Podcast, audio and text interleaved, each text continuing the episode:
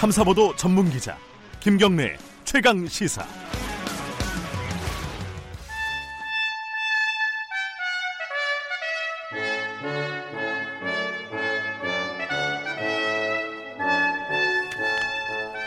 네, 김경래 최강 시사 2부 시작하겠습니다. 매주 월요일 어, 박지원 의원과 함께하는 고품격 정치 토크 박지원의 정치의 품격 오늘도 대한정치신당 박지원 의원 나와 계십니다. 안녕하세요. 네, 안녕하세요. 새 스튜디오에서 뵙습니다. 예, 아주 예. 좋네요. 이게 워낙 그 자세하게 나와서 메이크업이라도 좀 하셔야 될 것 같은 느낌입니다. 아, 그래요? 저 얼굴 너무 크게 나와요. 뭐 본래 잘생겼으니까 괜찮은 거예요. 주말에 원래 주말에 좀 쉬어야 되는데 정치인들은 주말에 잘 안 쉬네요. 그래갖고 정치권 할 얘기가 많아요. 그렇죠. 네. 어, 저도 주말에 뭐 목포에 가서 그러니까 매주 목포에 또 가시잖아요. 네, 그렇죠. 박지원 의원님은 70여 건 행사 소통 지금 뭐 파김치 돼가지고 blue Monday. 아 월요일 날 그래서 이렇게 좀 피곤해 하시군요. 예, 그렇습니다. 다른 분들도 바빴어요 요번에 그 주말에 특히 이제 오당 대표들. 그 뭐 대통령과 말씀하러 가서 왜 둘이 싸우죠?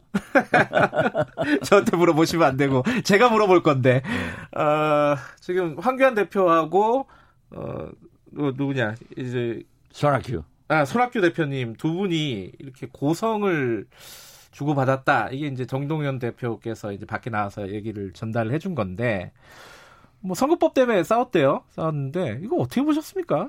글쎄요, 국회에서 할 일을 대통령이 초청해서 가셨으면은 네. 그각 당의 입장과 대통령의 의견을 듣고 와야지. 왜 거기 가서 둘이 싸우고 또 정동영 대표는 무슨 대변인 노릇하고 이상해요. 아 그러네요. 이게 또 청와대 대변인이 아니라 정동영 대표가 또 그렇죠. 현장 분위기를 예. 또 전달을 했네. 근데 이게 보면은 싸움은 싸움인데 결국은 선거법 얘기잖아요. 그렇습니다. 선거법이 이 정도로 첨예한 문제다. 쉽지 않겠다. 어떻게 보십니까?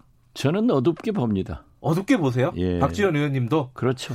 야, 그래요? 왜냐하면은 민주당에서 의지가 있었으면은 네. 제가 누차 민주당 지도부에도 얘기를 했지만은 네. 패스트트랙에 상정했으면은 일단 과반수를 확보하고 가야 됩니다. 그렇죠.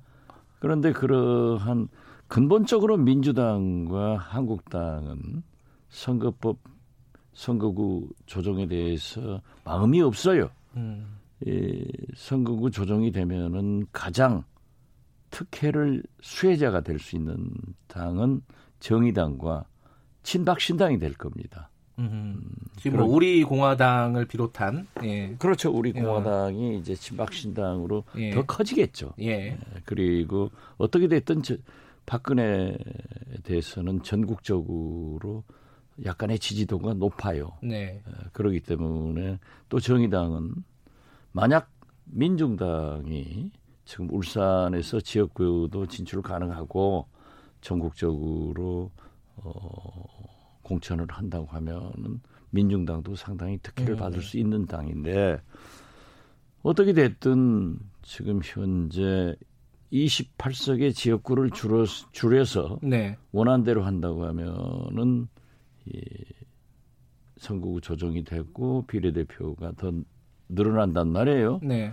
그러면은 대한신당 저희 경우에는 제가 저희가 지역 기반으로 하고 있는 호남은 지금 현재도 28석인데 6, 7석이 줄어버리면은 영남의 6, 7석과는 비교할 수가 없는 거죠. 왜냐하면 거기는 지금 현재 65석이기 때문에. 그리고 거듭 말씀드리지만은 농어촌의 인구의 급감으로 인해서 이제 한 선거구가 다섯 여섯 개 군이 되지는 경우가 있을 때 농촌의 피폐는 불을 보듯 더 심화된다. 음흠. 그런 문제가 있어서 각 당에서 지금 어, 뭐 정의당도 또 저도 어, 우리 대한신당도 의석수를 조금 늘리자. 그 대신 세비 보좌관 등 에, 예산은 동결하자 하는데 그 두 당은 별로 겉으로는 음, 민주당은 얘기하지 않지만 지금 현재 한국당은 적극적으로 반대한단 말이에요. 네, 한국당은 뭐 원래부터 반대했었고. 네, 그렇기 때문에 음. 두큰 당이 좀 보십시오. 대통령께서 그렇게 조국 장관을 법무장관 시키려고 했지만은 죽으라고 반대하는 한국당의 제1야당 아니에요. 어떻게 네. 120석을 가지고 있는. 그래서 굉장히 어둡게 보는데 지금 현재 민주당이 패슐에게 상정됐지만은 본회의 표결을 위해서 과반수를 확보하고 있는가 거기에 선뜻 답하지 못할 거예요. 민주당이 무능한 거예요.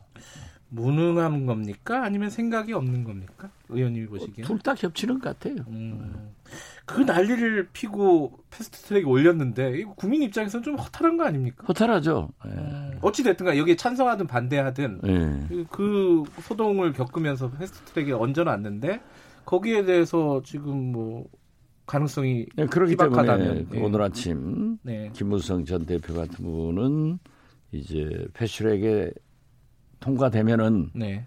다당제가 되기 때문에 한국당이 어려워진다. 그래서 절대 반대하라 이런 얘기를 황교안 대표에게 말했다 하는 것을 언론 인터뷰를 통해서 밝히더라고요. 음흠. 그런 거 보면은 도대체 이 양당은 별로 생각이 없다. 그리고 대통령의 의지를 받들어서 민주당이 꼭 통과시키려고 했으면은 네. 제가 늘 말씀드렸던 대로 민주당이 최소한 정의당, 어, 우리 대한신당, 대한신당 예. 평화당의 의원들을 설득해서 과반수 이상을 가지고 갔어야 되는데 지금 현재는 제가 볼 때는 그걸 하지 못하다 네. 그렇게 보고 있습니다.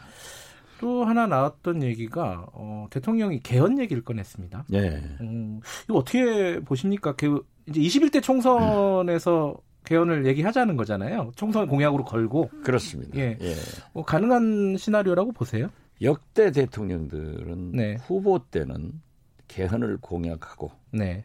어, 임기 초에 해야 되거든요. 음흠. 임기 초에 해야 될 대통령들은 국정을 위해서 네. 하반기로 돌리자 이렇게 해놓고 하반기에 가서는 대통령 후보들이 각 당에서 나와버리잖아요. 네네. 네. 대통령 후보들은 또 절대 대통령의 권한을 축소하는 그런 개헌을 원하지 않습니다. 네. 그렇기 때문에 저는 에, 물론 이번에는 문재인 대통령께서 개헌안을 국회에 내놓은 건 사실이에요. 네. 그렇지만 그러한 개헌안이 국회에서 통과될 수 없는 그런 여건을 만든 것도 사실이에요. 음흠. 그래서 지금 에, 개헌을 해야 된다 하는 당위성을 인정하면서도 총선에 네. 공약을 하고 하반기에 하자, 즉 후반기에 하자 하는 것은 개헌이 실질적으로 할 수 없다. 공연불이라는 말씀이세요? 그렇죠. 아. 네. 왜냐하면 대통령 후보들이 나타나서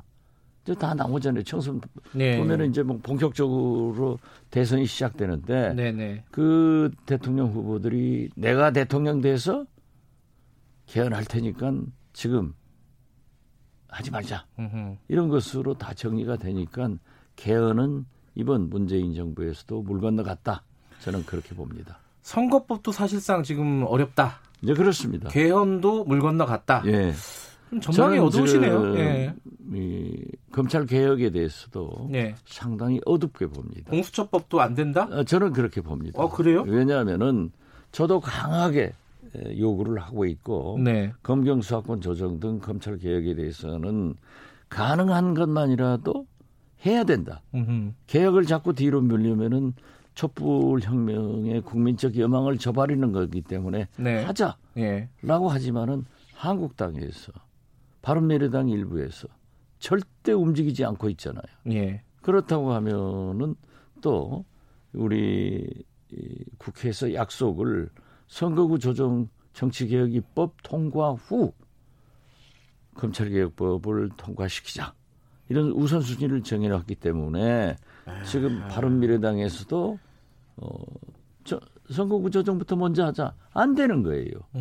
그래서 저는 그 문희상 의장이 11월 네. 중에 직, 직권상정 해가지고 만약 11월에 검찰개혁 공수처만이라도 통과시키면 되는데 네. 이걸 지금 12월 3일 날로 연기해 버렸잖아요. 그렇다고 하면은 예산하고 어? 사실상 불가능한데 이제 12월 임시국회를 열어서 12월 1월 달에 하자. 저는 굉장히 어둡게 봅니다. 잠깐만요. 결과적으로 보면 다 어려, 운 네, 상황이네요. 네, 법과 제도에 의한 개혁은 상당히 물 건너가고 있다. 음흠. 가장 아쉽게 생각하는 것은 역대 어? 김영삼, 김대중 이래 모든 대통령들이 네. 검경 수사권 조정은 합의가 됐고 아, 공약을 했고 네. 지금 현재 제가 검경소위 위원인데 여야 간에 한 8, 90%가 합의가 됐어요. 이것마저도 안 하고 넘어간다고 하면은 음흠. 사실상 예, 국회로 촛불이 날아올 그런 순간이 되는 겁니다. 아, 그 정도 상황까지. 그러니까 모든 것들이 다 무산이 돼버리면은. 예, 그렇죠. 결국 국민들은 국회에 갈 수밖에 없다. 촛불을 그렇죠. 들고. 지금 현재 음흠. 최악의 국회가 이번 국회 아닙니까? 음흠. 아무런 법과 제도에 의한 개혁도 이루어지지 못하고 있는 것도 아니에요. 예. 그런 제도적인 개혁들은 쉽지 않다는 게 지금 박지원 의원님의 저는 그렇게 네, 전망이고 지금까지 상당히 밝게 보았는데 네. 마지막 가서 지금 음. 한국당이 죽으라고 반대를 하고 국회는 정상화 안 해주고 또 여기에 바른 미래당도 협력이 없고 네. 또 우리 이 대한신당이나 어, 평화당에서도 힘이 없고 으흠. 일치가 되지 않는 거예요. 그러면 그건 어떻게 생각하세요? 지금 좀 전에 그 일부에서 이혜훈 의원 연결해가지고 보수 대통합 관련돼서 지금 좀 삐끄덕거리잖아요. 자유한국당하고 네. 그쪽도 변혁 모임하고요. 어, 어떻게 보십니까? 이것도 성사가 될 수 있을까요? 이게 뭐 좀 전망을 하신다면요? 황교안 대표가 얘기한 네. 대통합 빅 텐트는 안 됩니다. 안 된다. 이것도 네. 오늘 안 되는 것만 주로 말씀하시는 거예요. 안 되는 것만요. 질문하세요. 왜 안 됩니까 이거는? 이건 왜 안 되냐면은 네. 친박 신당 우리 공화당이 죽어도 박근혜 대통령 탈핵에 가담한 당신들과는 하지 않겠다. 음흠. 그리고 친박 신당은 상당한 지역에서 표를 확보할 수 있어요. 네. 그런데 지금 현재 뭐 박형준 교수 등 뭐 하는 분들하고 네. 바른 미래당하고 어? 이 친박신당 어? 우리 공화당하고 이거 하면은 그분들이 다 들어오면은 그분들에게 공천을 줘야 돼요. 음흠. 그러면은 변화가 혁신이 없는 결국 나눠 먹기식 공천이 네. 되니까 국민들로부터 지지를 못 받습니다. 음흠. 그리고 지금 바른 미래당도 처음에는 통합하자. 어? 박근혜를 뛰어넘자. 네. 했지만은 지금 안 한다. 왜? 자기들의 공천 보장을 내놔라 이거거든요. 음, 뭐 그건 아니라고 아까 이혜훈 뭐 의원께서 뭐 아니라고 해도 그건 기회예요. 그래서 예. 역대 정치 상황을 보면은 총선 때는 후보자가 수요자가 많기 때문에 공급처 신당이 생겨요. 예. 그래서 총선은 분열을 해서 치르는 것이 과거의 A고 네. 대통령 선거는 각 진영마다 후보가 하나 나오기 때문에 네. 통합이 되는 거예요. 네. 그래서 저는 이번 총선을 앞두고는 보수도 분열을 하고 진보는 이미 분열됐고 음흠. 그래서 통합은 big tent는 안 되고 음흠. small tent끼리 또 경쟁할 것이다.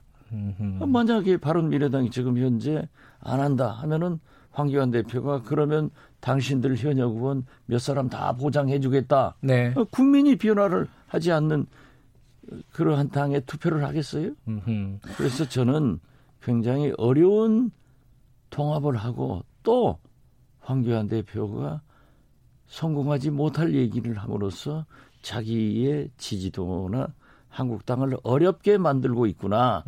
단 그런 얘기를 할 수 있을 거예요. 지금 이해찬 민주당 대표처럼 나는 안 한다.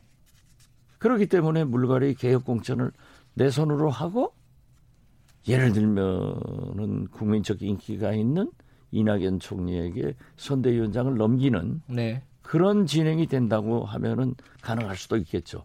다 통합하고 황교안 대표가 나는 국회의원도 당 대표도 대통령 후보도 하지 않겠다. 예. 그러니까 통합하자 하면은 그 명제가 강한 거예요. 그렇죠. 그 소리는 안 하잖아요. 어떤 희생을 감수하고라도 누가 희생하는 거예요. 아니 오늘 마지막에 그 5.18 얘기 좀 하려 했는데 시간이 많지가 않네요. 짧게 어 지금 골프 치는 장면이 어, 노출이 됐습니다. 이 전두환 전 대통령이. 그리고 오늘 재판인데 오늘은 원래 출석하기로 안 돼 있고요. 근데 국회에서 지금 진상조사위 만들어야 되잖아요. 진상조사위는 지금 5.18 네. 그 단체장들도 어느 정도 어, 양해가 된 것으로 알고 있습니다만은 네. 이 법도 통과됐고 예. 그렇기 때문에 한국당에서 합당한 분들을 추천해야 되는데 이번에는 그 구인위원회이기 때문에 3인의 추천을 두 명을 지금 거부권 대통령이 예. 하셨잖아요. 거기가 어지간 사람 오면은 받을 것 같아요. 예. 그런 합의가 돼 갔는데 지금 제가 국방부에 요구한 예. 이 13권의 사진첩 이번에 구체적으로 보고를 받았습니다. 네. 그리고 비디오 테이프가 있다는데 동영상이 있다는데 그 문제에 대해서는 아직 자기들이 가지고 있는 게 없다. 그 가지고 있는 필름은 전두환 청문회 때다 이런 얘기를 하는데 전두환 대통령은 골프장에 가서 서 있을 게 아니라 광주 재판장에 가서 서 있어야 제자리다. 저는 그렇게 연내 봅니다. 출범을 할 수 있을 것 같습니까? 진상조사위? 저는 출범한다고 봅니다. 만약 알겠습니다. 그렇게 양해가 된다면 기대해 보겠습니다. 오늘 말씀 여기까지만 드릴게요. 고맙습니다. 네, 감사합니다. 박지원 의원이었습니다.